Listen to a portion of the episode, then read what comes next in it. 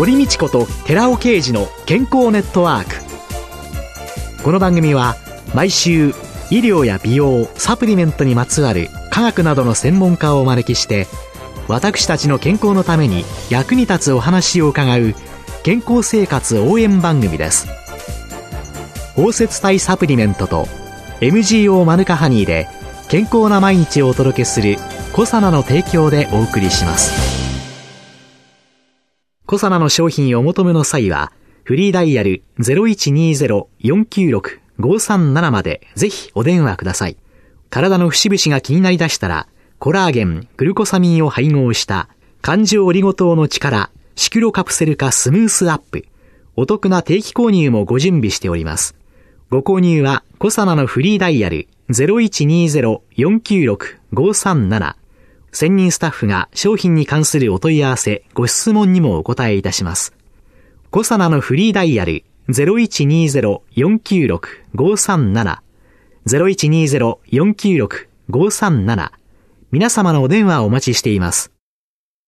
こんにちは、堀道子です。今月は姿勢調整専門店 KCS センター原宿院長の長山真理子さんをゲストに迎えて姿勢と健康テーマにお送りしています。正しい姿勢っていうのは関節がちゃんと正しくきちんと動く、はい、可動性を保つということ。はい。なんだかね、ビシッとしたね、はい、背骨をまっすぐにしてカッて立ってるのが正しい姿勢でね、はい、それを続けることがいいことだと思っていて、はい、ふにゃーんとふだけたね、私の今のいつもの姿勢っていうのはね、悪い姿勢っていうのでね、本当にそういうふうにインプットされちゃってるんですよね。そうです。皆さん大抵、私は猫背なんですって来られる方がほとんどで、えー、で、お話しさせていただいたように、えー、力を抜いてぐにゃんと座った時に背中が丸くなってしまうのを、座るとこうなっちゃうんですっていうのが割と気にしてらっしゃることで、えー、立ち方を気にしてらっしゃったり、はい。昔は肩こりが腰痛があって言って、お痛みが気になって来られてた方が多かったんですけれど、はい、最近実はその、姿勢が悪いから痛くなるんですよね、なんて言って来てくださる方が多くなってきていて、なので姿勢をきれいにしたいって言ってお越しになったり、うん、あの、長山さんが院長なさっている、この KCS センター原宿では、はい、いろんな姿勢科学っていうんですかね、姿勢の科学の理論に基づいて姿勢の調整をなさってる。っていうことなんですが、はい、これは一体どのようなものなんですか？姿勢調整っていうのは、その姿勢を原因として起こってきた運動機能障害、先ほど言ったみたいなその動きが小さくなったり、はいはい、あの可動性がなくなってきたりっていう運動機能障害とか、健康に及ぼすこう悪影響をなくしていくような予防的なものがあって、えー、姿勢を良くすることで運動機能障害とか、はい、お痛みとか症状とかを改善していく専門職になります。はい街をこう歩いてみるとね、はい、整体だとかね、マッサージだとかね、はい、指圧だとか、もういろんな施術をしているところがありますよね。はい、そういうのとはどこが違うんですか？よくこれ聞かれるんですけれど、整体マッサージ、まあ、指圧とかっていうのって症状に対して行うことが多くって、例えば腰痛ですとか肩こりがあるんですっておっしゃると、その部位を良くしましょうってしてくださったり、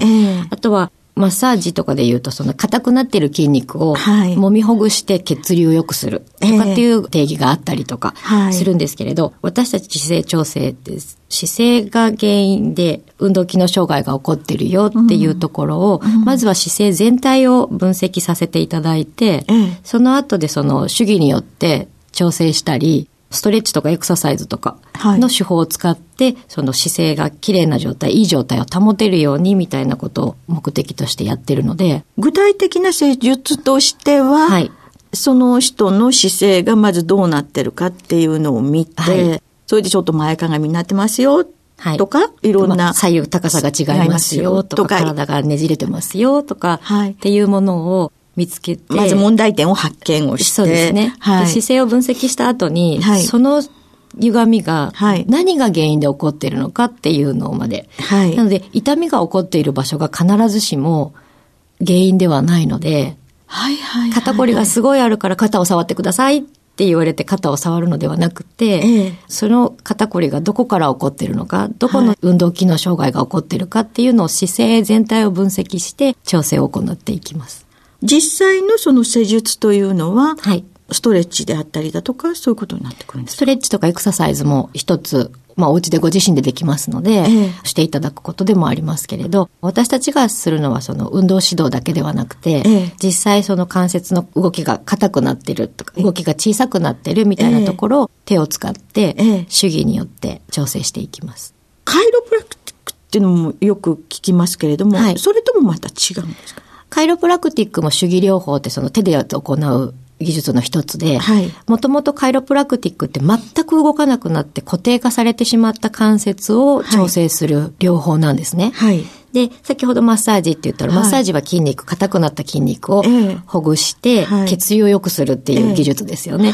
なので技術の手法ではあるので、ええ。姿勢調整の時に必要であれば使いますけれど、姿勢調整っていうものの中に、まあ、カイロプラクティックがあったり、オステオパシーっていうものがあったり、ええ。あと姿勢筋性法って言って、私のその師匠がもともとやっていたこととかをもう全部ミックスをして、その方に必要であれば、どの手技を使おうかっていうのも人に合わせて変えていってます。姿勢調整という一つの大きな枠の中にのはい施術の一つとしてカイロプラティックももあれば、はいまあいろんなのがありますよということなんですね。そうですね。で、カイロプラクティックは、まあ、海外ではね、医療として位置づけられているところも多いわけですけれども、はい日本ではまだこれからっていうことなんでしょうけれども、はい実際に高齢者が非常に多くなる、はい。2025年問題という、はい。ね、段階の世代の人たちがはい。後期高齢者になる、こういうようなことから、自分で歩い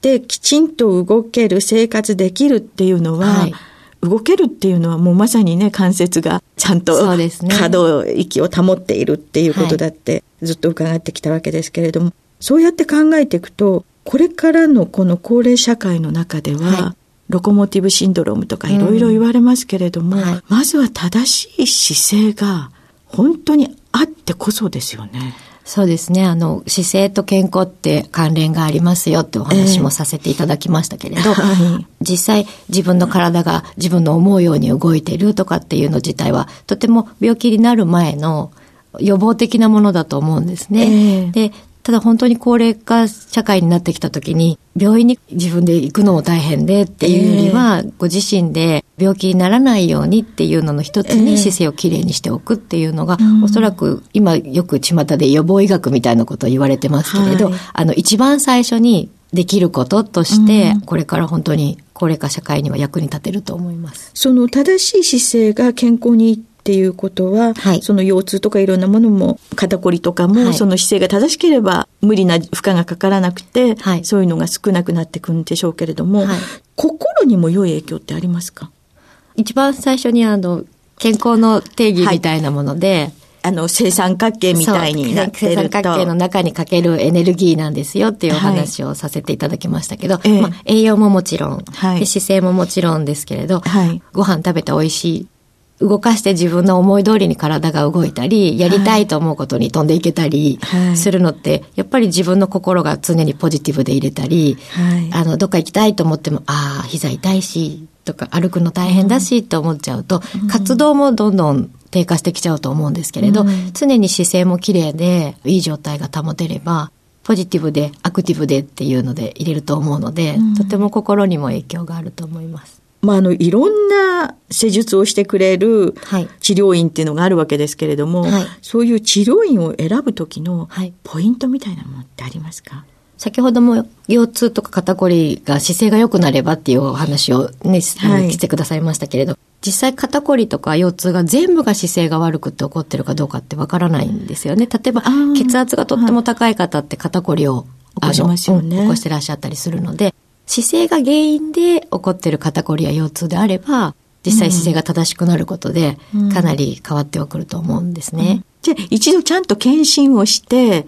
何か病気が背景にないかを調べて、はいはい病気はありません。はいさあ次なるものはという。そうですね。はいで、治療院選びのポイントでいつも言うのが、姿勢の専門家って今、マッサージとか整体とかっていうところも姿勢を語っていたり、トレーニングの場所でも、ここに来たら姿勢が良くなるよって書いてあったり、皆さんとても自分はどこが合うのかって迷われると思うんですけれど、ええ実際主義で手を使ってって受けるのであれば、基本まあ、姿勢の専門店かどうかみたいなことももちろんですし、はいただ自分で私は筋肉が硬くなってるから、マッサージだわ。うん。私は姿勢が原因でどこかちょっと不調があるから、ん。KCS センターだわって判断しにくいと思うので、うん。KCS センターで私たち相談はもう無料でさせていただいていて、ええ。あ、これは検査が必要かしらと思ったり、私たちの姿勢だけではないんじゃないかと思った時は、あ,、うん。の、必ず医師の診断を受けていただくのをお勧めしていて、ええ。で、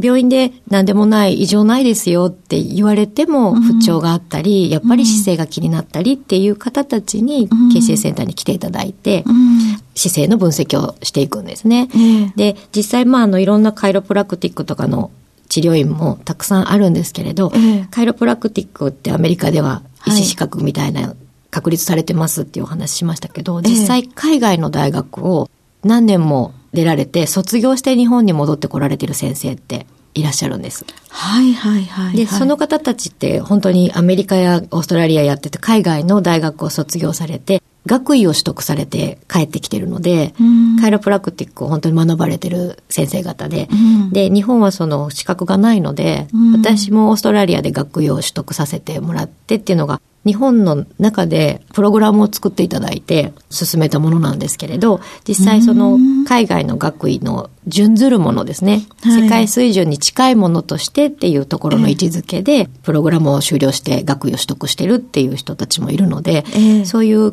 きちんとまあその基礎医学を学んでるお店に行かれた方が、うん。腰が痛いから腰、膝が痛いから膝っていう部位だけではなくて、うん。全体を見て姿勢をきれいにしていただけるところがおすすめです。そういうようなお店かどうかっていうのは、はい。まあ、インターネットなんかではい。お調べになったり、はい。あるいはその高齢者の方でインターネットなんかなさらないような方は、はい。店舗に行けばわかるものですか？ここの施術をしてくださってる方が、はいどういう背景の方で、はいどういうことを学んでらっしゃるかというようなことが。今はカイロプラクティックで言うと、日本カイロプラクティック連合会って言って、その事業者が集まって作ってる組合とかが加盟してる、はい厚生労働大臣認可の団体があるんですね。はい。で、そういうところが、このお店は安全ですよって言って、安全のマークみたいのを発行して、そういうところに問い合わせることも、安全マークなんかがあるんですか、どこに行けばいいですかって言って相談すると、はい。東京でしたらこちらですよとか、大阪でしたらこちらですよってそう紹介してくださるので、日本カイロプラクティック連合会はい。というのが、どういうところがちゃんとしてますよというようなことでご紹介いただき、はい。何かね、ちゃんとね、資格きちんとしてくださるといいですけれどもね。ですただまあ、あの一つ言うと、KCS センターは全国にあるフランチャイズ店なんですけれど、はい。院長になる条件が海外の学位を取得していることなので、KCS センター、まあ全国に80店舗ぐらいありますから、はい。あの、いろいろ調べるのが大変であれば、まあそのマークがあれば、安心ですよっていう、まあそのためにフランチャイズにして看板をええ。一緒にしてるんですけれど、KCS センターの皆さんは、その海外ではい。きちんとその学位を取得してらっしゃる方々、ということなんですね。はい。こういうのを選んで、皆が行くようになり、はい。日常生活をはい。見直していく。はい。そうすることが、綺麗な姿勢につながり、はい。健康な生活うん。につながっていく。はい。体の中のエネルギーという、そうですね。はい、問題につながっていくということなんですね。はい今週のゲストは姿勢調整専門店 KCS センター原宿院長の長山真理子さんでした。また来週もよろしくお願いします。ありがとうございました。続いて寺尾啓二の研究者コラムのコーナーです。お話は小佐奈社長で神戸大学医学部客員教授の寺尾啓二さんです。こんにちは、寺尾啓二です。今週は先週に引き続き、体力の劣る日本人アスリートのためのスポーツ栄養学、運動と分岐アミノ酸 BCAA 摂取のタイミングについてお話ししております。運動前に BCAA を摂取すると、運動中の乳酸酸性が抑えられる。運動中の筋肉タンパク質の分解が抑制される。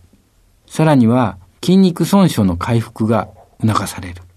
運動中に摂取すると中枢疲労が改善される。様々なことが分かってきました。その理由っていうことがさらに解明されまして、これは血中有利トリプトファンなんですけども、通常血中にある血中有利トリプトファンが増大すると脳に取り込まれていきましてセロトニンが合成されます。セロトニンが過剰に合成促進されると中枢疲労が発生するんです。ですから疲れた感じになってくるわけですけども運動中に BCA を摂取するとトリプトファンの脳の取り込みを抑制するっていうことであろうと考えられるわけです。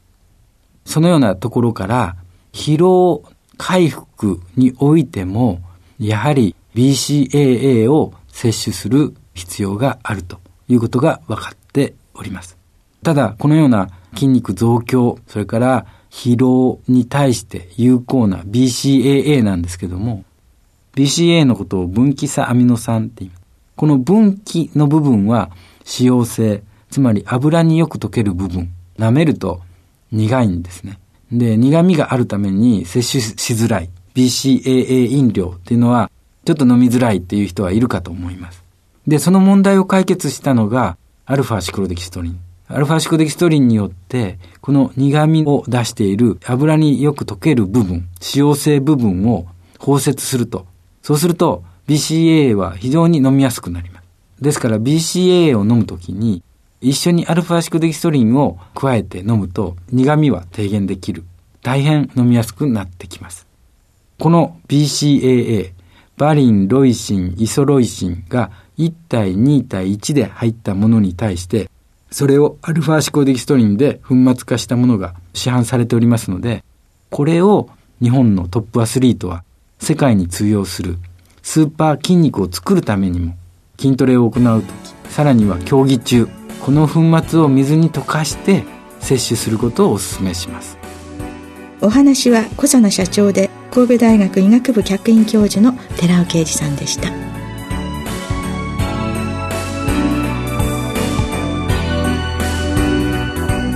ここでコサナから番組おきの皆様へプレゼントのお知らせです。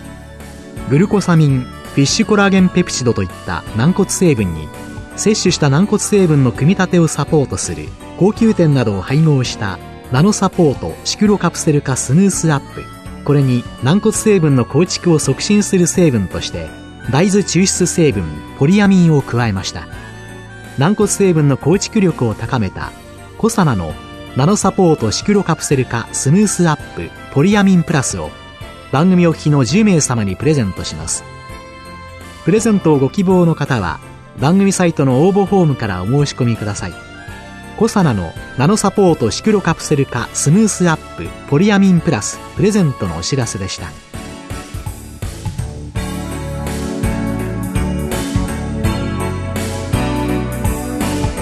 堀道子と寺尾啓二の健康ネットワークこの番組は包摂体サプリメントと MGO マヌカハニーで健康な毎日をお届けする「コサナの提供」でお送りしました。